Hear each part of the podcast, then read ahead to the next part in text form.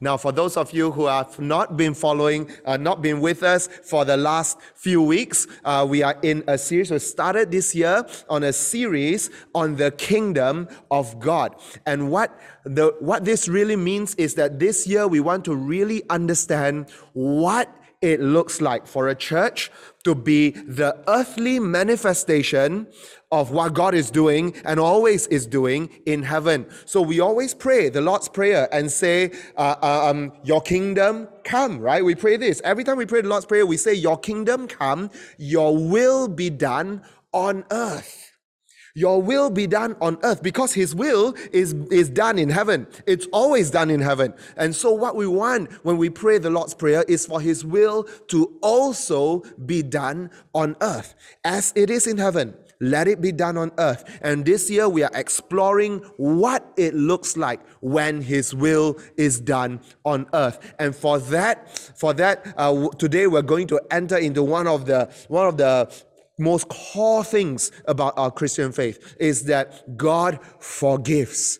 God forgives. And when He forgives, that forgiveness is meant to transform us so that and such that that forgiveness rolls forward into us forgiving others as well that's what the kingdom of God looks like. That's what it looks like when His will is taking place on earth as it is taking place in heaven. That we are forgiven people and we are also forgiving people, right? So, so let's, for that, I want to take us into Matthew chapter 18 today. And, and this, Matthew 18, uh, Peter almost unprovoked, goes up to Jesus and asks him this question. Then Peter approached him, being Jesus, and asked, Lord, how many times must I forgive my brother or sister who sins against me? As many as seven times? And Jesus answers, I tell you, not as many as seven. And you almost think he wants to say something, a smaller number, because he says, not as many as seven. And then he says, but 70 times seven. Now, even before we go to the next slide and read the rest of this text, you must know Peter is not asking and Jesus is not answering in literal numerical terms. So it's not as if I have a logbook and I'm crossing out like I've forgiven uh, Andros, for example, once and twice, and he's on like 68 and 69, and he's almost done, and our friendship won't last till we are 50, right? Uh, it, it, it, that's not what's happening in this text. When Jesus, when Peter says as many as seven times, he is effectively saying, because the number seven refers to, uh, some people say it refers to number of completion, it refers to the cycle of the whole week. So it's almost as if Peter is saying, how often should I, uh, how many times should I forgive those who sin against me? All the time right? So when he says seven times, it's almost evoking the seven days of the week. He's almost like saying, Should I forgive them constantly? And Jesus replies, not just constantly, but abundantly. Not just constantly, not just always, but not but but lavishly always. That's another way of thinking of 70 times 7. It is not numerical, it is qualitative, abundantly, lavishly. And we're going to see this play out in the rest of the text. So let's look. Verse 23. And then Jesus says to Peter, and presumably to the disciples who are there, but we won't presume, Peter definitely hears this. For this reason, the kingdom of heaven can be compared to a king who wanted to settle accounts with his servants. When he began to settle accounts, one who owed 10,000 talents was brought before him. So, uh, the footnote on my ESV says that one talent is a, is is 20 years wages. Okay, so that's like whoa, this is a black hole. This is a black hole. This guy is not gonna be. In fact, this is a Jesus telling a parable. So this didn't actually happen. So we need to know this. The way Jesus tells his stories, he tells a fictitious story to illustrate a real truth right? So he's telling a story of a guy who owes 20 years wages by 10 so that's 200 years wages. And whatever you think is the average typical malaysian years wages you just you just try to multiply that and it's mind boggling the amount this guy owes. That there's like worse than any along case you've heard of right? Now he owed 10,000 talents okay? And he was brought before the king Verse 25, since he did not have the money to pay it back, but of course, okay, his master demanded that he, his wife, his children, and everything he had be sold to pay the debt. Now he is in real trouble. Okay, if he wasn't already in trouble, which he was, now the trouble is bearing fruit and it's becoming genuinely troublesome. It's becoming genuinely frightening for him. Let's look at verse 26 onwards. At this, the servant, the one who owed 10,000 talents, fell face down before him and said, Be patient with me, and I will pay you everything. Can he pay him everything? Honestly, he's just saying, he's just talking out of fear. He's saying that, be patient with me, I will pay you everything. Then the master of that servant had compassion, released him, and forgave him the loan. Now, pause here for a minute. This guy has been forgiven. He's been released of his debt. His black hole is unfillable. And he has just been released of this debt. And if you read your Bible straight through, you're going to read from 27 to 28, and you're not going to notice that some problematic thing happens in between verses 27 and 28. Because in verse 27, he has just been forgiven, he has just been released, he has just been set free from the most crippling thing in his life. He has just been set free of slavery for his whole family. In verse 28, that servant went out found one of his fellow servants who owed him a hundred denarii. A hundred denarii is a much, much, much smaller amounts of money. He grabbed him and started choking him and said, Pay what you owe. Verse 29. At this, his fellow servant fell his fellow servant. So this is you see a parallel here. At this, his fellow servant fell down and began begging him, using virtually the same words as he used with his master the king. Be patient with me, and I will pay you back. Verse 30. You can almost feel the hardening of this guy's heart, but he wasn't willing. Instead, he went and threw him into the prison until he could pay what was owed. When the other servants saw, and when they see it, they're seeing it with context. They know what happened to him. They know what black hole he, what he has been forgiven of. And they see and they say, This is not right. The collective conscience of his community sees what's happening and they say, This is not right. And they go they, they, they, they go do something about it, right? Because when the other servants saw what had taken place, they were deeply distressed and went and reported to their master everything that had happened. Verse 32. Then, after he had summoned him, the master said to him, You wicked servant, I forgave you all that debt because you begged me.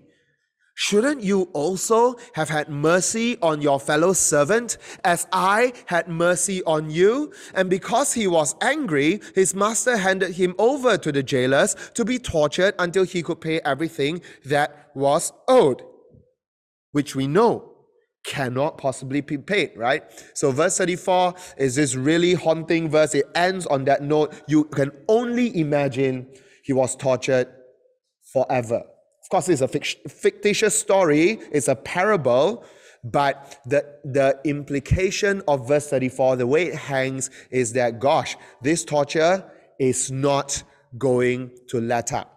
Verse 35 So also, my heavenly Father will do to you unless every one of you forgives his brother or sister from your heart. Let's pray. Let's pray. Father, we just want to submit our own hearts before you, our own relationships before you. We bring before you, Lord God, our own brokenness, our own sin, and the way in which we have we have interfaced with other people sinning against us. And Father, in every respect in which we have unforgiveness, where we harbor uh, uh, bitterness, resentment, anger, uh, um, um, even the ones that we downplay, even the ones that we gaslight to our own selves and to our own conscience, we say, ah, yeah, it's nothing, it's nothing, I'll just let it go. Lord, we pray that today you will minister into our hearts with the ministry of the hammer and the scalpel. With the hammer, you crack open the crusty layers of self protection of our hearts and you expose before us, Lord God, you, our own beating hearts, wounded, uh, uh, um, uh, sometimes jaded, sometimes bitter, sometimes resentful. And Father, we pray that with your with your own hand, you cut out you cut out the diseased parts of our hearts so that you can give us even as even as ezekiel uh, was it 35 said lord Give me a heart of flesh. Exchange my heart of stone and give to me a heart of flesh. So, Father, we pray today your Holy Spirit will do this work in our midst. In Jesus' name we pray. Amen. Amen. Now I'm going to show you what I originally wanted, how I originally wanted to preach today's topic. I originally wanted to show you that number one, God is lavish to us in His mercy and in His forgiveness, right? And therefore, we should be lavish with forgiving others as well. Because indeed, you see, God is lavish. The guy says to, the, the, the guy says to his master, Give me, be patient with me, I'll pay you back. And and the, the master, the king, in, a, in essence, God does not say, okay, I'll be patient with you, which by the way would have been par for the course, right? It's like you offer, I meet you at your offer law, you offer patience and you pay me back. If I am just a normal, nice guy, I will just say, okay, I'll meet you back. Perhaps that is for Peter the equivalent of forgiving someone seven times, right? That is like the the the standard good uh, uh, uh, uh um, you know, generous, generosity, right? Is I'll forgive, okay, you want me to be patient, I'll be patient with you. But God goes one step. In fact, his one step is like is like multiple times over, 11 times over, right? 70 times seven, right? So uh, uh, times, right? Which is no, it's not 11, it's way more, right? And he's lavish. He goes beyond. He doesn't just say, I'll be patient with you. He says, I forgive everything such that he has now a clean slate. And so we would imagine that God is lavish with us in forgiving us, and therefore we should be lavish with forgiving others. But some broken thing, some defective thing is happening in between these two things. God is lavish with us, yes. We should be lavish with forgiving others. Yes. But there is a dissonance between us receiving the forgiveness of God and us struggling to be lavish with forgiving others as well. And that's that defective thing that happens between verses 27 and 28. You would think that the forgiveness that comes from God should transform this guy. You should think that it would change him, profoundly affect him to the point that he would say that he's he, that he would say, I will give this to someone else because I've been a recipient of this forgiveness.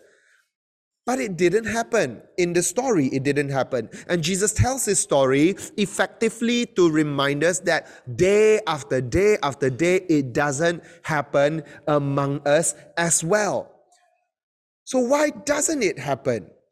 Why doesn't it happen? It doesn't happen because for, for, for receiving forgiveness to transform and to, and to transform into being lavish with forgiving others, it must go through a process inside us. We don't just automatically become forgiving to others after we have received much forgiveness. This is what must take place. It must change us. So if you go to the next slide, you'll see it must transform us and change us and change us in at least these four ways. At least these four ways. That first, it must make us more contrite. Contrite meaning that the receiving of lavish forgiveness must make us more sorry about how deep a debt we had owed. It must make us how at least more broken and more soft as to the black hole we were staring at, more contrite, and then more thankful for the fact that that, that pit of debt has been closed up for us. And of course, more humble and empathetic about other people who have broken and fallen short um, against us, and ultimately to grow in, and to be transformed, as Romans 12 says, day by day in conformance to Christ likeness. And so it doesn't happen automatically that when we have received forgiveness from God, that we are immediately very forgiving people. What happens more often is that once we have received forgiveness from God, we go through a journey of being discipled into being contrite and thankful, humble, empathetic, and eventually Christ like in handling and stewarding that forgiveness. You know, you got to steward the forgiveness you receive. If you don't steward it well, then to you, all it is is relief relief. And that's what it was for this servant in the story. He was only relieved because he was staring at slavery, not just for himself, but for all of his family. He was staring at the possibility, the, like, the, the, the sure likelihood that everything he had was going to become enslaved. And so, the moment he was set free from that, all he felt is, ah, lega. Wah, nasib baik. Wah, lucky didn't. You know, and then that's it. Wah, almost like a huge burden lifted off. Okay, let's go celebrate. Let's happy, you know, because we almost died and we didn't. Wow, let free, you know, nice. And that's all. But my friends, relief does not change us. Relief does not change us. And so, my friends, some of you may be newer Christians and you have more recently encountered the message of the forgiveness of God. Don't stay at relief. For some of us who have been walking with Jesus for years and years now, and maybe you alone will know between you and God how much of, of, of that of that receiving of forgiveness has been translated into a softness of heart and a deep empathy for each other. You and I, only sometimes we will know how much of us have departed from the place of just relief and moved on into Christ likeness. So I'm going to take us through these four things being, more contrite, being more thankful, being more humble, and being more Christ like. Because I can tell you, church, there's no point if I just keep telling you, you must forgive more people, you must forgive people, you must forgive people. You, you can't. It won't just happen because I said it more than once. It must go through a process. It's like a filtration system. That's why I gave you the arrows, right? It sifts through these things before we end up being more forgiving. Now, let's go to the first one. God's lavish forgiveness to us should change us to be more contrite over how gravely we have sinned.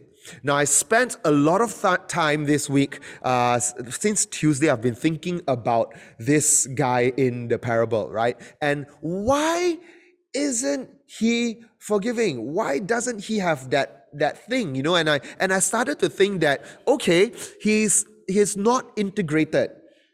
So my first thought is this, that this guy is not integrated properly. He's almost like it's almost like a like a like a hard drive that's partitioned. So there's like a there's like there's like one partition receives forgiveness, the other partition is untouched by uh, the, the the the the the side the partition that receives forgiveness, and he's not an integrated soul, and such that there is no he cannot humanize the next person. That's the next thing I thought about. He just can't see the next person as having the same uh, being in the same rotten, horrendous boat that he was in just a few moments or maybe days prior.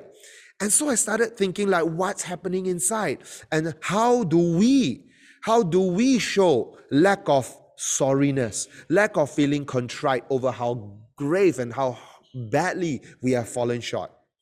And then I realized a few things. Number one, sometimes for us, we don't feel contrite, we don't feel sorry because we're not even aware that we have sinned.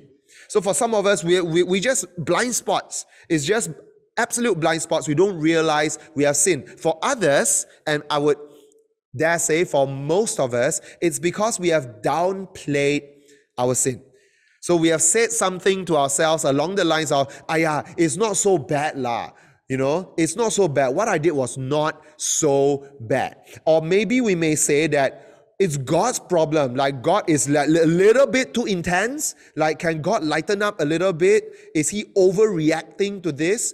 Or maybe we'll say that the punishment that, that the Bible tells me for, wow, I didn't do so bad. And then He says I'm going to what, hell or whatever you want to call it. Like, that's a bit of an over uh, overkill, isn't it? Isn't He, isn't He a little bit, you know, too quick to, you know what? You know what? If we are Christians and we say, how many of you, you believe that you are Christ centered, right? You're Christ centered. If you are Christ centered, how many of you believe that you are Bible based? Meaning that you order your value system around what the Bible says first. That's your, that's your point of reference. If you are Christ centered and Bible based, and sometimes you catch yourself saying that there's no way I only did this much and God is going to, to punish me in that way or the natural consequences of the punishment is that way, then it's overkill. Have you all felt that way before? Because I know I have. I've asked those questions before. And I've also asked the question that shouldn't, if my wrong is only so much, shouldn't the, the consequences and the punishment be lowered to match it? And here's the problem. I have put myself in the place of setting the value of how wrong my wrong is.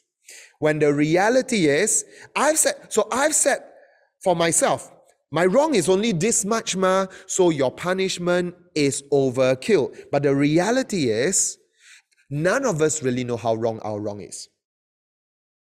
Because we don't have a point of reference for what is absolutely good and what is absolutely sinful. We don't. We're operating in, we're swimming in this gray space where we don't actually know the, the fullness of righteousness and the darkest pit of evil, such that we can actually accurately locate ourselves on that spectrum. We can't. The only person who can is God because He knows what perfect righteousness looks like. So, in reality, our role is not to assess how wrong our wrong is and then judge whether God is being fair. The way it should be done is we should look at how God has assigned, uh, if you can call it a punishment, if you can call it a, a, a consequence.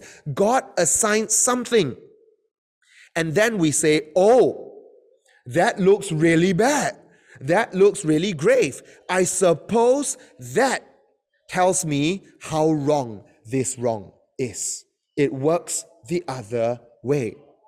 God assigns the value. We adjust to that value and not the other way around. So, my friends, if you ever hear someone say that, how can a good God send uh, uh, uh, just moderately sinful people to hell? It's a bit of an overkill. It's because we are assessing it the wrong way round. A good God sets good consequences, righteous, true, and absolutely perfect consequences. And it is our valuation of the sin, which often is way too undervalued. And maybe we, you and I need to take this a little bit more seriously. So, one of the reasons why we're not contrite is because we think that God is overkilling when He is not. It's just we are under assigning a value. One more reason why we sometimes lack that contriteness is that we, we think maybe we have done enough. And it's not like I actively, you know, have a theology of working for my faith, for, for my salvation. But as Christians, maybe we think that, hey, you know what? I've done, I, I, I go to church. I ever since that wrongdoing, so I accept there was wrongdoing. But ever since then, I've been not too bad, right? Surely it has to count for something.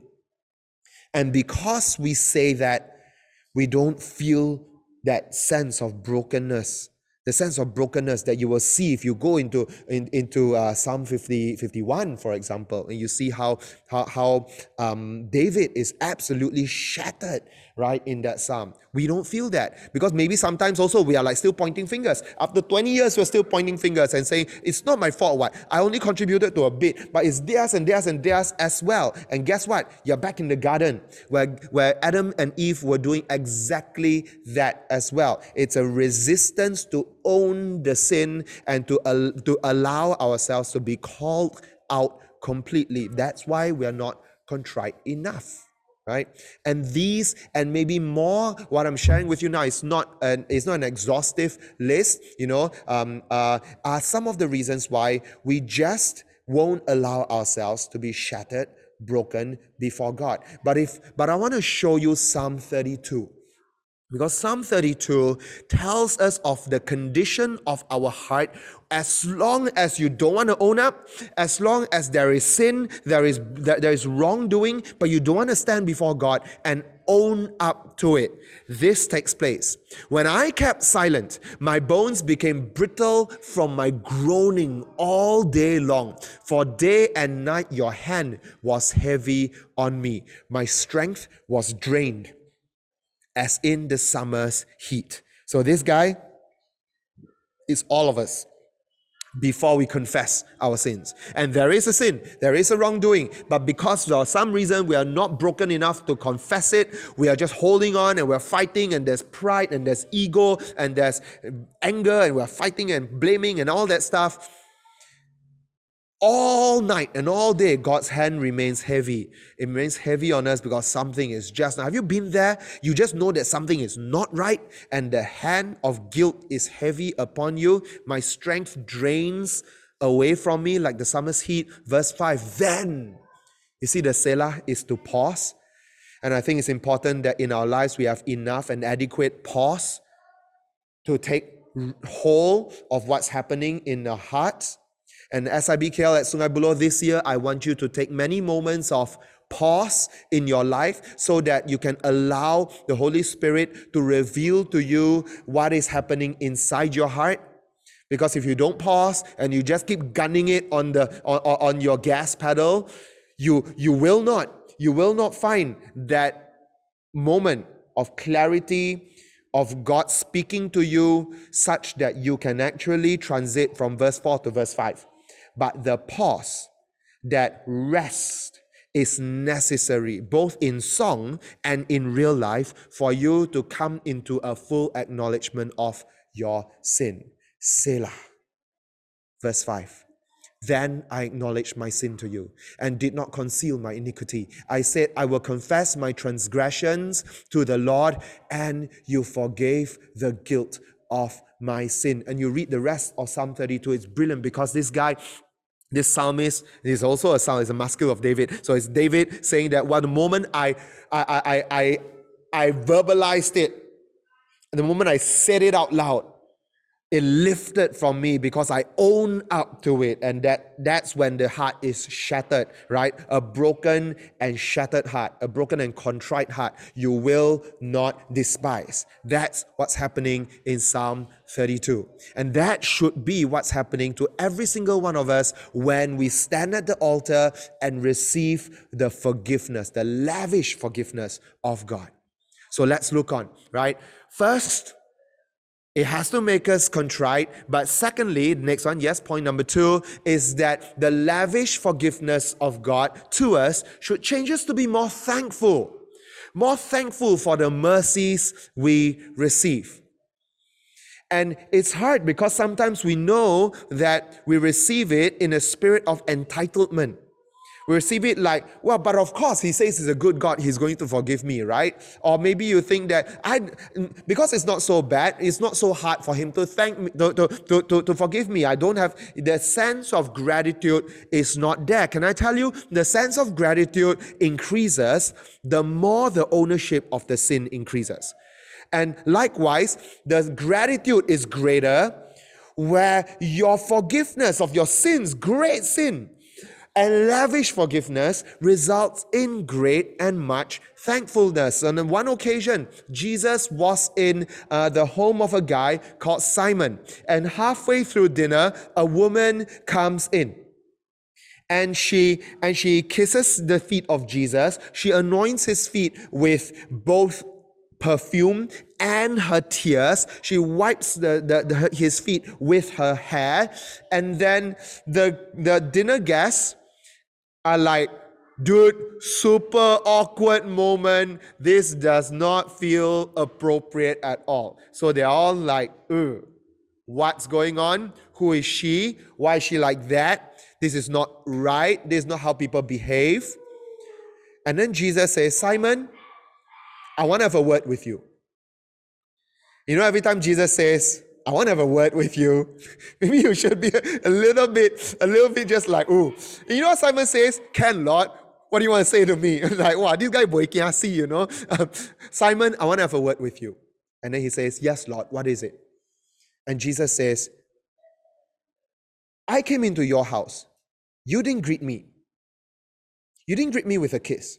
This woman's been kissing my feet the whole time. I came into your house. You didn't give me oil for my head.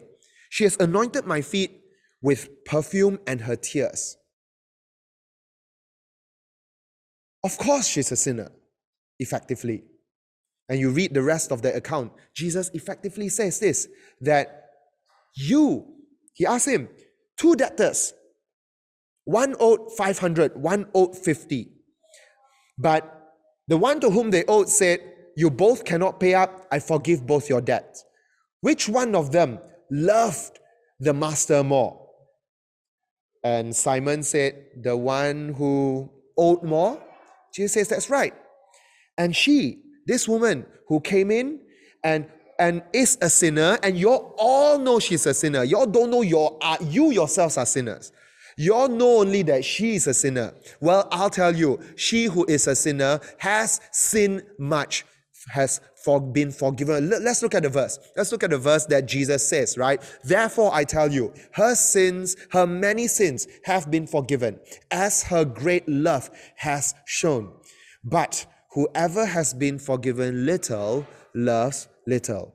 In other words, all of you guys don't acknowledge your sin you only come and own up to this much of your sin before me. So, guess what? You have been forgiven of the little of the sin that you have owned up to yourself. And therefore, you're not actually thankful, at least not much. Why? Because you have only been a recipient of little bit of grace.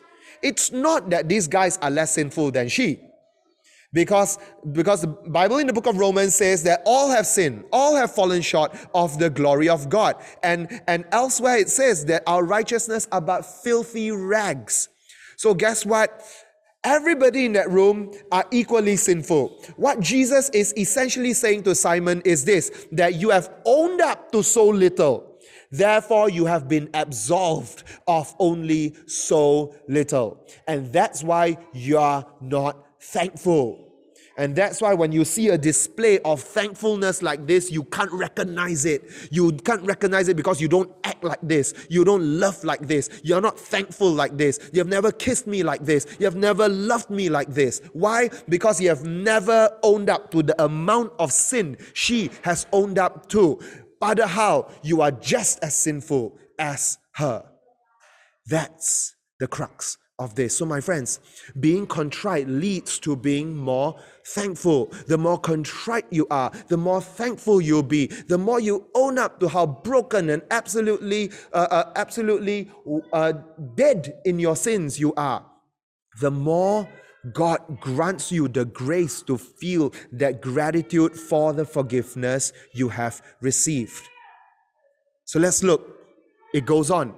because we're going to be contrite so that we can be more thankful. And the more thankful you are, the more humble you become as well. And it's not just humility, it's humility and being being empathetic to other people because the first step is that you're humble about your you become more self-aware.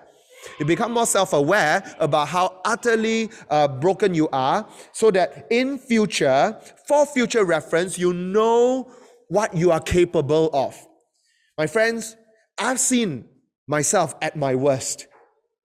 And though these days I no longer operate close to at my worst, I know what I'm capable of.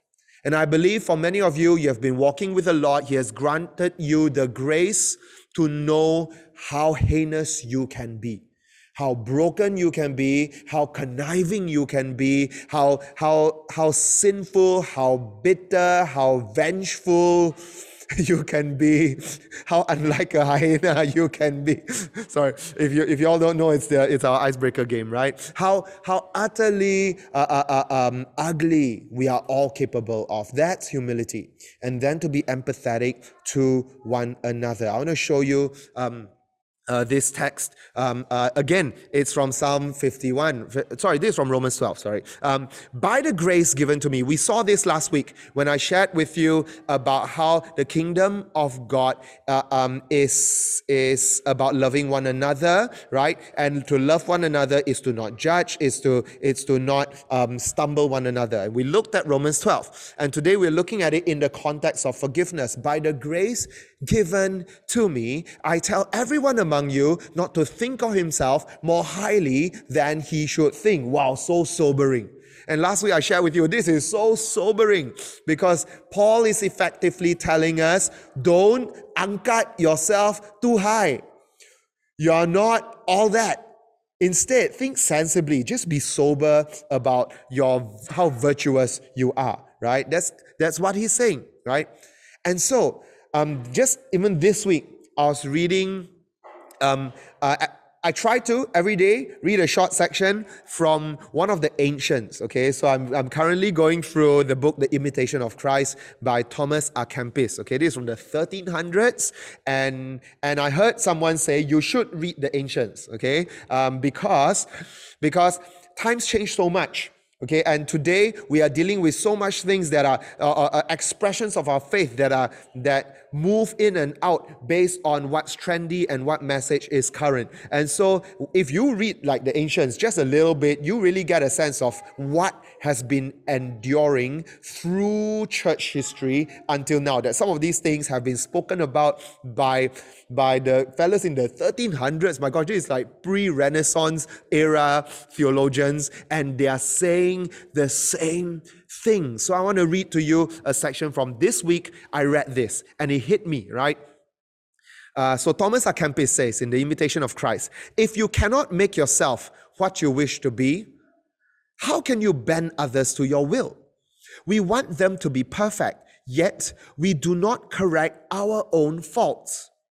We wish them to be severely corrected, yet we will not correct ourselves. Their great liberty displeases us, yet we would not be denied what we ask. We would have them bound by laws, yet we would allow ourselves to be restrained by nothing. Sounds like us?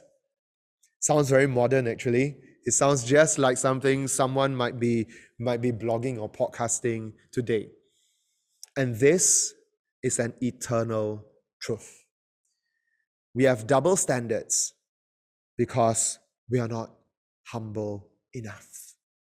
We have double standards because we think that we are better, we got it right, we are smarter, that we are the barometer. And one of my favorite jokes uh, about uh, about this is that when you're on the road, anyone driving faster than you is a maniac, and anyone driving slower than you is an idiot. You find that to be true? It's absolutely true. Like uh, you, you know it to be true. Why? Because we've placed ourselves as the barometer for the perfect, necessary, just nice speed on the road, and not just on the road for everything. Everything we do, well, the the rate at which you turn out work in your office, You are perfect. Anybody working harder than you is just crazy, right? Anybody working for you, slower than you is lazy, right? We're like that. We're like that. We're not humble. We always think that we got the right temperature and everyone else is either hotter, too hot, or too cold. But God is teaching us humility. Be humble. Don't think too much of the standard that you've set. Someone else has a different standard. Someone, another has a yet a different standard. And if you want to explore this a bit more, then you can listen to last week's sermon where we looked at all the different people with a kind of like varying, uh, uh, kind of like like standards on questionable and uh, on, on debatable secondary issues, and and often we are dealing with that, and that's when pride and arrogance and self sufficiency comes in. Let's move on. Let's move on. So God's lavish forgiveness should change us first to be more contrite, then to be more thankful, proceeding from that to be more humble, and finally, it should change us to be more Christ like in dealing with the sins and shortcomings of others. And, and I don't know how you are when you're angry. I know how I am when I'm angry. First, I bottle it up. I'm a bottler, okay? So I, I'm not I'm conflict aversive. I bottle it up first. And then I will try to pretend that everything's okay, but it's already not okay. In fact, it's very quickly very, very not okay. And but I refuse to let it show. And then I refuse to communicate openly. I refuse to be be above board and just express what I prefer. And I give in and give in and give in, and I become more and more angry and then I blow, right? Pressure like a tick, tick, tick, right? I blow. And when I blow, I become an utter monster, right? I just like, ah, ah, and like for like 20, 30 seconds, I'm just like going bonkers. And then I go off and storm off and skulk around like, like this angry man, right? And the last time this happened for me, and I skulked off into my own private space, and the Lord spoke to me and said, What are you doing? I'm like, I'm angry lah. Of course I'm angry. You know, uh, A, B, C, D, E, F, G, H, I. I'm like, run by being a monster before God, which is a good thing. You can be a monster before God, okay? Because the Psalms are full of ordinary people being utter wrecks before God. And He's okay. He's not offended. He, he can tahan. Okay, He can tahan. And I think it's important that you can be emotionally transparent before God. It's problematic when you can't be emotionally transparent before God. So that's where I was, but it didn't help that just before that, I was a little bit too emotionally explosive around other people. And so uh, now I was exploding to God, and I was like, Yeah, you don't know. Ah. And I was going for it, and then He started to remind me and said, Fergus, have I not asked you to reflect me? I don't have to answer these kind of questions, right? You don't have to be like Simon and say, Yeah, God, what is it you want to say, right? Fergus, have I not asked you to help other people, the people around you, see me when they see you? So, so that if they don't know what a, a, a friend is like, when they see you, they see what how Jesus calls you a friend. If they don't know what a father is like, when they see you, they know how God is a loving father. If they don't know what being a, a, a leader is like, when they see you, they see what God is like as He leads. So, what have you just taught the people around you by blowing up?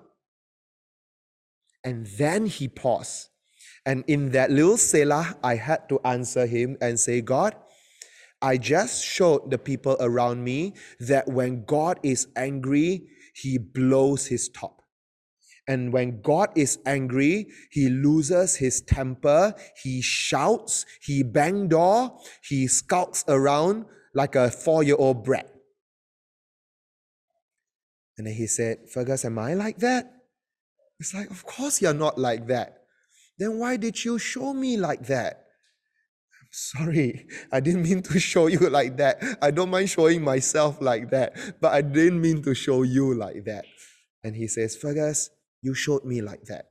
And until you go back to these people and you tell them God is not angry the way I was just angry, they are going to walk away with the impression that when God is angry, he's going to blow. And then they are going to ingest the wrong kind of fear of God. It's like, really? I've got to do all that? Like, that's a bit self aware, right? I say, yeah, you're going to have to do all that. It's like, okay, okay, right? Eco printer, right? Okay, oh. And so I, I, I, and so I had to do that, right? And this is this is why if you look at the next slide, because God says over and over again through the Bible, but you, Lord, are a compassionate and gracious God, slow to anger, abounding in chesed, in faithful love and truth. And so, if God is compassionate, gracious, slow to anger, abounding in chesed and truth, then surely we should not teach those around us that God is otherwise. And so, the journey of receiving forgiveness goes through all of these filters. It goes through all of these transformations inside us. From being able to acknowledge how broken we are, to being thankful, actually, genuinely, deeply, richly thankful that I have been forgiven and that changes us. It transforms us into humble people. Humble people who will look across the room and say, I know she really hurt me, but guess what? I've hurt some people really bad too. And I know she is really, really nasty, or he is really conniving, but I've been conniving too. I know what I'm capable of. And then to extend each other the grace and mercy that God has first extended to us. And then from there, to show not through some fakery, not through some manufactured thing, but that as the Lord daily kills us, right? Daily mortification of us, right? He says, pick up your cross every day. And as he daily kills that little part inside of that pride, which he just not too long ago killed inside me when we had that encounter, he says, more and more you will teach, show the people around you what I am like. And when I'm angry, I'm not the way you are when you're angry. And so I want you now to ask for forgiveness. And so I had to stand before him and say, Lord, forgive me. Forgive me. And because I blew up, because those people around me were doing something that was not very charitable to me as well. And so he is saying that, Fergus, I forgive you. Yes, you blew up. Yes, you showed me and you taught the world around you that I am tempestuous, and short, short tempered and a bit nutty when I'm angry. And I'm not like that. And I'm going to forgive you. I'm going to forgive you for that. But I want you to go back to those people who were uncharitable to you that caused you to blow. And I want you to go back to them and forgive them too. And on that day, I had to go back and I owned up to being whatever I was. And I said, please forgive me.